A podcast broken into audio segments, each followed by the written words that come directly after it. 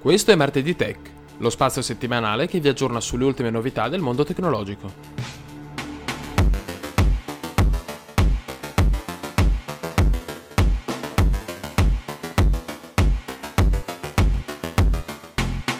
Continua a crescere la percentuale di popolazione che ha scaricato Immuni, l'applicazione per il tracciamento dei contatti in chiave anti-Covid. Secondo i dati del Ministero della Salute, l'app sarebbe stata scaricata da circa il 18% della popolazione italiana con età superiore ai 14 anni. Vi è tuttavia molta differenza tra le regioni. Si passa infatti dall'Emilia-Romagna, dove circa il 22% della popolazione di riferimento ha aderito al servizio, alla Calabria, che invece conteggia solo un 12%. Un'altra statistica relativa all'Italia evidenzia come i prezzi dei nuovi prodotti di casa Apple siano tra i più alti del mondo. Gli iPhone in vendita nel nostro paese sono infatti più costosi dopo il Brasile, che detiene ancora il primato. Intanto Apple ha presentato la nuova linea di MacBook Air e MacBook Pro, a rispettivo costo base di 999 dollari per il primo e 1299 dollari per il secondo. Questi dispositivi presentano per la prima volta un processore ARM interamente progettato da Apple stessa. Le promesse includono una maggiore efficienza energetica, potenza grafica e una riduzione notevole del rumore emesso dai dispositivi. Tuttavia, alcune applicazioni potrebbero riscontrare problemi di compatibilità con questa nuova architettura. Apple avrebbe inoltre sospeso i rapporti con Pegatron, uno dei suoi principali fornitori, impegnato anche nella produzione di iPhone 12. La sospensione è relativa alla scoperta di alcune violazioni dei diritti dei lavoratori in differenti strutture di Pegatron situate in Taiwan. Novità anche in casa Huawei. Il colosso cinese sta infatti cercando tre tester che saranno responsabili di provare e recensire i nuovi prodotti in uscita sul mercato italiano. La candidatura potrà essere eseguita online entro il 6 dicembre. A proposito di Cina, è stato lanciato il primo satellite 6G al mondo. Il satellite è stato sviluppato dall'Università di Scienze e Tecnologie Elettroniche della Cina in collaborazione con una serie di importanti laboratori nazionali. La volontà della Cina è chiara. Visti i problemi legati al 5G causati dai difficili rapporti con gli Stati Uniti, si rende necessario accelerare il percorso che porterà all'adozione delle reti di prossima generazione. I rapporti con gli Stati Uniti sono ancora inclinati, tra le altre cose, per via della vicenda TikTok, non è infatti ancora chiaro se l'applicazione verrà bannata o permessa sul territorio statunitense. Tecnicamente, l'app dovrebbe essere raggiungibile dal 12 novembre, ma il provvedimento sarebbe in stand-by. È stato tuttavia emesso un nuovo ordine esecutivo da Donald Trump che vieta ad aziende private di investire in imprese che hanno legami o aiutano l'esercito cinese. Il ban sarà attivo dall'11 gennaio 2021, ovvero 9 giorni prima della data prevista per l'insediamento di Joe Biden e riguarderà 31 aziende, tra cui la stessa Huawei.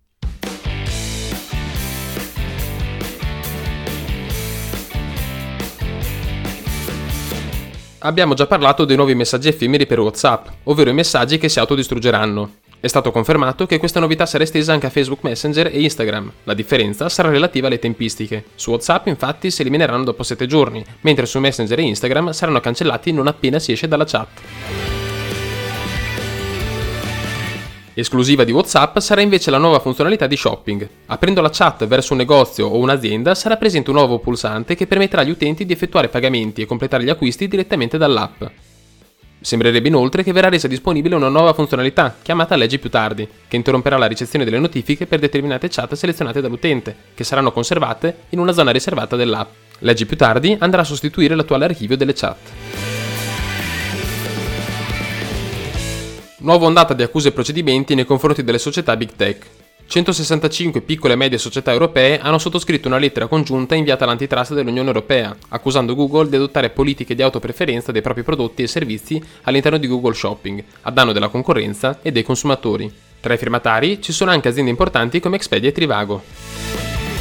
L'antitrust europea ha inoltre avviato un procedimento contro Amazon, accusandola di svantaggiare la concorrenza. Il succo del discorso è molto semplice. Amazon ha un duplice ruolo sul sito, ovvero gestisce la piattaforma di e-commerce e vende prodotti sulla sua stessa piattaforma. Ovviamente, otterrebbe un vantaggio competitivo rispetto agli altri venditori presenti su Amazon, in quanto sarebbe in grado di sfruttare i dati di vendita di tutti i prodotti, non solo i suoi, per avvantaggiarsi nelle vendite.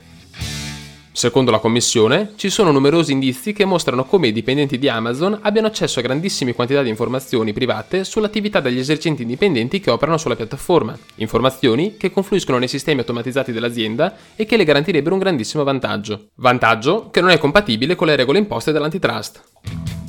Amazon sarebbe anche sotto accusa per mancanze nella fornitura dei dispositivi di protezione individuale ai propri impiegati durante l'emergenza coronavirus. La class action è stata depositata presso lo Stato di New York, ma riguarda i dipendenti di Amazon nelle sedi logistiche di tutto il mondo. Ticketmaster, la nota piattaforma per la vendita dei biglietti di concerti ed eventi, si è invece aggiudicata una multa da 1,25 milioni di sterline. Il garante britannico per la tutela dei dati personali ha infatti imposto la sanzione perché, nel 2018, un attacco hacker ha provocato la perdita delle informazioni personali e di pagamento di circa 9 milioni dei suoi clienti europei. Spotify starebbe valutando la possibilità di offrire un abbonamento riservato ai podcast. L'applicazione di streaming musicale ha infatti completato l'acquisizione di Megaphone per 235 milioni di dollari. Megaphone è una compagnia che produce un grandissimo numero di podcast, anche per altri profili dell'informazione, tra cui il Wall Street Journal. Questo giustifica l'interesse da parte di Spotify di guadagnare quella fetta di mercato interessata esclusivamente al mondo dei podcast. Il nuovo piano di abbonamento darebbe accesso a tutti i podcast presenti sulla piattaforma, a nuovi contenuti esclusivi, sarebbe ovviamente senza pubblicità e avrebbe un costo tra i 3 e gli 8 dollari al mese. Brutte notizie per quanto riguarda Google Photo. A partire da giugno 2021 non sarà più possibile archiviare gratuitamente un numero limitato di foto sulla piattaforma, ma si avranno, sempre gratuitamente, circa 15 GB di spazio disponibile. La misura è stata introdotta in quanto nel servizio di cloud targato Google vengono inseriti circa 28 miliardi di foto e video ogni settimana, un ritmo ormai insostenibile. Gli utenti statunitensi di PayPal potranno da oggi comprare, vendere e scambiare criptovalute. Sempre dagli Stati Uniti è stata lanciata con successo la capsula di SpaceX contenente 4 astronauti e diretta verso la Stazione Spaziale Internazionale. È il primo lancio completamente operativo del nuovo sistema di trasporto e il secondo lancio con esseri umani dal suolo statunitense dal 2011, quando la NASA chiuse il programma spaziale degli shuttle, rimanendo senza mezzi di trasporto per i propri astronauti e dipendendo di fatto dalla Russia. Per questa settimana è tutto. Vi ricordo di iscrivervi per non perdere nessuna puntata e non mi resta che, come al solito, darvi appuntamento al prossimo martedì.